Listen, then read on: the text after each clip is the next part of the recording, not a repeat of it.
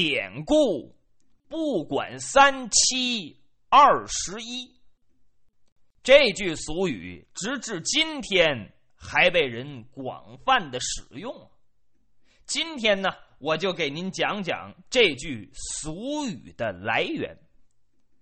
话说从前有一家大户，户主呢叫李元，外带着一个媳妇儿。这个李元遇事儿啊，都向这媳妇儿请示。媳妇儿要不发话，李元绝不敢做。媳妇儿说东，他不敢说西；媳妇儿说打狗，他不敢说撵鸡。用新名词来说，气管炎，惧内。这个李元挣钱是把好手，大把大把的往家拿钱。媳妇儿呢管账，用多少搁媳妇儿这儿支出。媳妇儿就像那个呃财务部似的会计部门。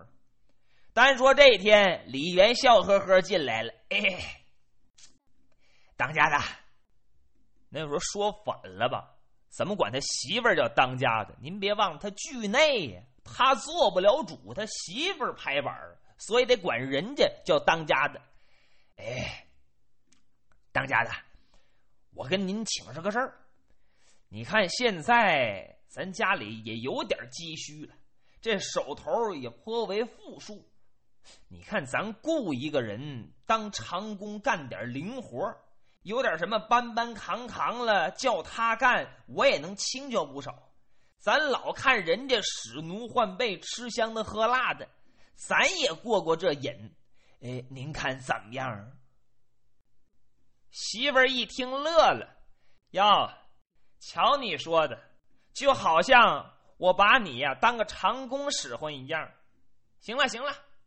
这回啊，就依了你了，我同意。哎呀，谢谢当家的，谢谢当家的，您算开了天恩了。那我明天我去找个人来，您看看，行咱就把他留下，不行再换，您看怎么样？那好吧，不过我可跟你说钱了啊，这事儿你得办明白了，要找一个能干活的，而且呀，钱要付的少，你知道吗？关键是钱。哎，我我知道，我知道。第二天，这李元呢，还真给领回来一个，和这主往面前一站，比李元高出半头去，面如滨州铁，刷子眉毛，大环眼，翻鼻孔，大嘴叉，就差连鬓络腮的胡须了。要粘上胡须，跟张飞一样，大胳膊、大手、大脚面都大到一块儿。整个一个半尊黑铁塔，就这份儿。李元的媳妇儿点了点头，颇为满意。嗯，看这个身体呀，就像能干重活的。行了，先留下吧。留到家里了，先试用几天。李元一看，这回可行了，自己轻松不少啊。到吃午饭的时候。李元进来了，哎，那个当家的，你看咱雇那黑大个儿，咱也得管人家饭呢。他虽说试用三天吧，但饭得管。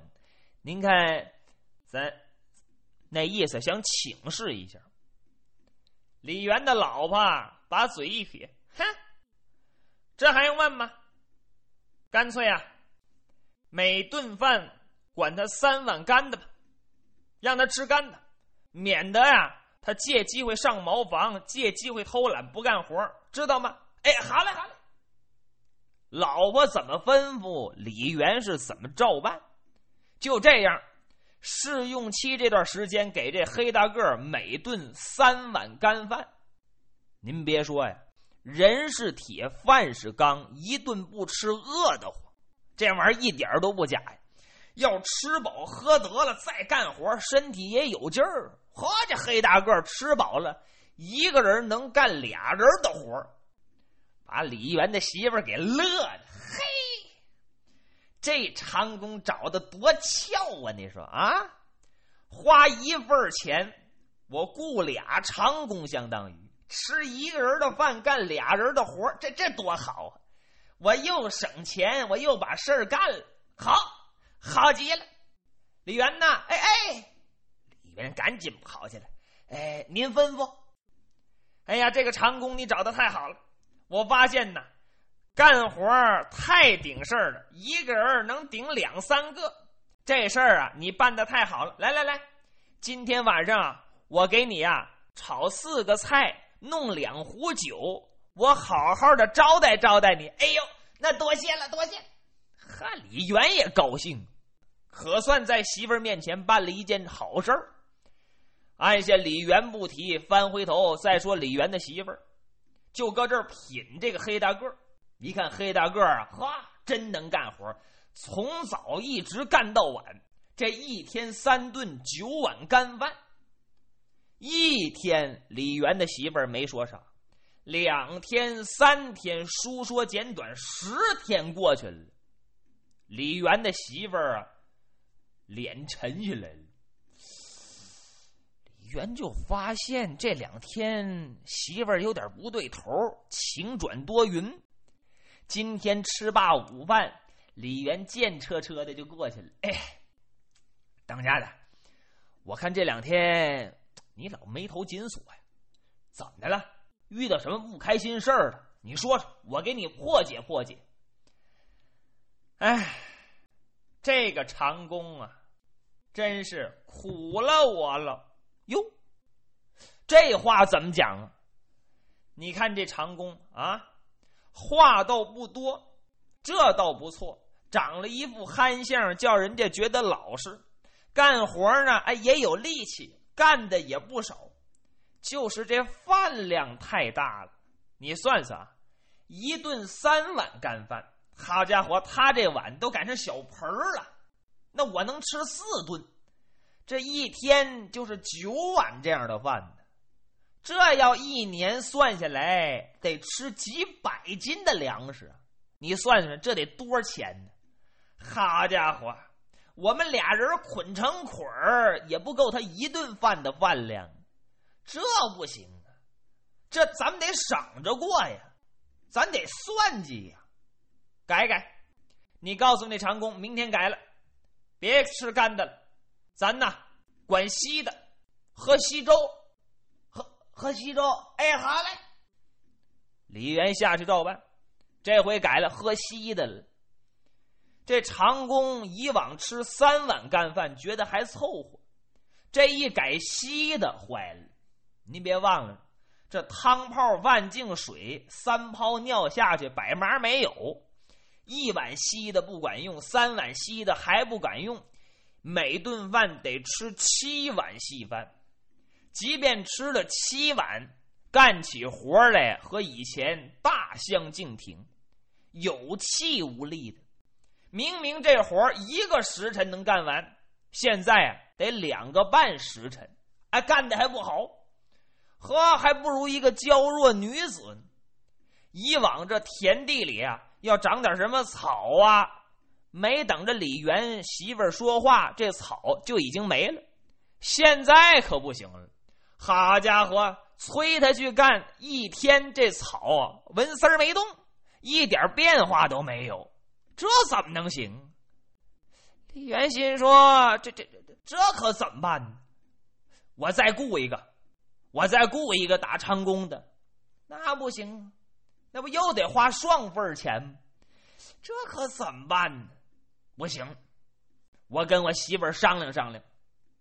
进屋找媳妇去了，把这事儿一说，李元的媳妇儿也说了。这两天我也发现了，他这干活一天不如一天呢。你问问他怎么回事？能干就搁这干，不行啊，卷包滚蛋！哎，好嘞。李元这气儿憋得也鼓鼓。你看这李元在他媳妇儿面前跟个孙子一样。要在这黑大个面前呢，他就是爷爷，把腰板挺得倍儿直，小脖梗梗的，说话拉长音儿。哎，我说黑大个，你最近这两天你怎么回事？这干的这叫什么活啊？这一天不如一天呢。这活要到以往早就干完了，一上午一没声就完事了。这两天怎么偷奸耍滑，混熟了是不是？你还想不想搁这干？说，他这一说呀，这黑大个还不干了。嘿，怎么不干？我当然干了。不过你琢磨琢磨，你给我吃的是什么啊？吃的是什么？怎么的？原来三碗干饭，现在你自己算算，你吃七碗呢？三七二十一碗饭，你这一天呢？好家伙，你二十一碗饭都顶不了个爷们儿，你怎么干的活？这长工一听乐了，拿着那筷子敲着碗边唱数来宝，嘿，干干干。一天吃九碗饭，周身汗毛都有劲，打个喷嚏响如山，嘻嘻嘻，三七二十一，尿像下雨急，脚酥手软如烂泥。我着急没有力，你着急哎有啥用？嘿，李元一听哦，搁这儿等着我呢，一琢磨，人家说的不无道理。那干的和稀的天壤之别呀！一转身又回来了，把这番话跟媳妇儿一不一节又给讲了一遍。李元末了就说了：“当家的，我看这不行啊，这老整稀的耽误事儿。你算算，实则这七碗稀的也不少给。问题是，他做完活儿。”一点都不行，还得返工啊！我还得重跟着做。你说这好家伙，这能行吗？我看呢，干脆啊，咱还管他干饭吧。从今天起呀，管他三三九碗干饭，一顿三碗，三三九碗，甭管他三七二十一碗饭了。那三七二十一碗饭不管用，你看怎么样？媳妇儿一听，也只好如此。本想用稀饭能够省点粮，现在一看这稀饭呢，根本不顶用。那好吧，还管三碗干饭吧。这三七二十一，我看就算了吧。又改三碗干饭了。跟长工一说，和这长工高兴了，这吃得饱啊。又恢复了三碗干饭。这做活这个精神头又足了，又恢复到以前的这种状态。李元和李元的媳妇儿也是暗气暗憋呀，没办法，就得管干饭。其实啊，这个一点儿都不假啊，既想让牛下奶，又不给这牛喂草；既让人家干活，又不给人家吃饱，这怎么行？慢说在那个年代。即便放到了现在也是一样，不信您看看您周围有没有这样的，一个企业也好，或者说一个部门也好，这当领导的使劲压缩员工的工资，他不行，他少给，你一小时啊给你十块钱，你干不干？啊，干干干，没过俩月，不行，十块太多了，我们得扣点，一小时给八块，给七块五。压缩工资，他恨不得不给，他恨不得所有的利润都归他自己，那怎么行啊？所以有些人才不愿意待这儿，搁这儿发挥不了才能，关键得养家糊口啊，吃饭呢。人家走了，人才流失，到这阵儿后悔了呀！哎呀，这某人某人，这是我们的顶梁柱啊！这是我们的中坚力量，你说怎么跳槽到对方公司那儿了？哦，不行！哎呀，这这我错了，我呀得把这人笼络住。来来来来来，我跟你签合同，我跟你签协议、签约，你搁这给我干多少年多少年，我给你开多少多少钱，把工资涨下来，或者说年底呢给分红，拿利益给他套住，让他入股，变成股东。这公司啊，变成他自己的一部分，然后再卖力气，情况又不一样了。所以这都是一个道理。现在要想作为领导，能够稳住人才，能够培养人才、发展人才、正确的使用人才，关键的还得叫这个人才呀，得吃饱饭。同样是人才，那儿挣一万，这儿挣五百，你琢磨琢磨，那人才还能搁这五百这干吗？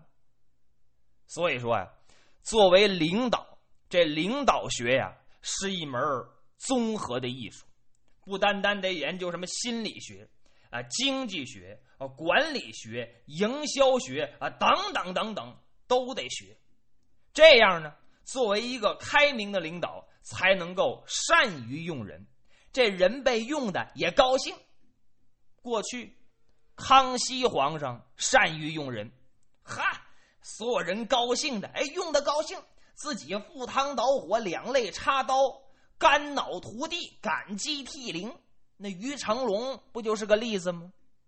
要不会用人的领导，那人都背后骂他祖宗，这这领导这这样还能当上领导？天壤之别。闲言少叙，这事儿。李元家顾长工的这事儿流传开去，人们一听啊，把这事儿当做个笑话说。说李元的媳妇儿真有意思啊，为省点钱，既让人家干活，又不给人吃饱饭，还三碗干的，七碗稀的，这三七二十一，真有意思啊。所以刚开始的时候，人们把这种啊，哎，错误的主张。错误的想法叫“不管三七二十一”，后来呢，把这个含义慢慢引申开去，把不识好歹、不分是非的言行也称为“不管三七二十一”。直至今天，还有很多人有关于“不管三七二十一”的笑话，“不管三七二十一”的新闻等等等等，这都是。由以前的这个笑话演变而来。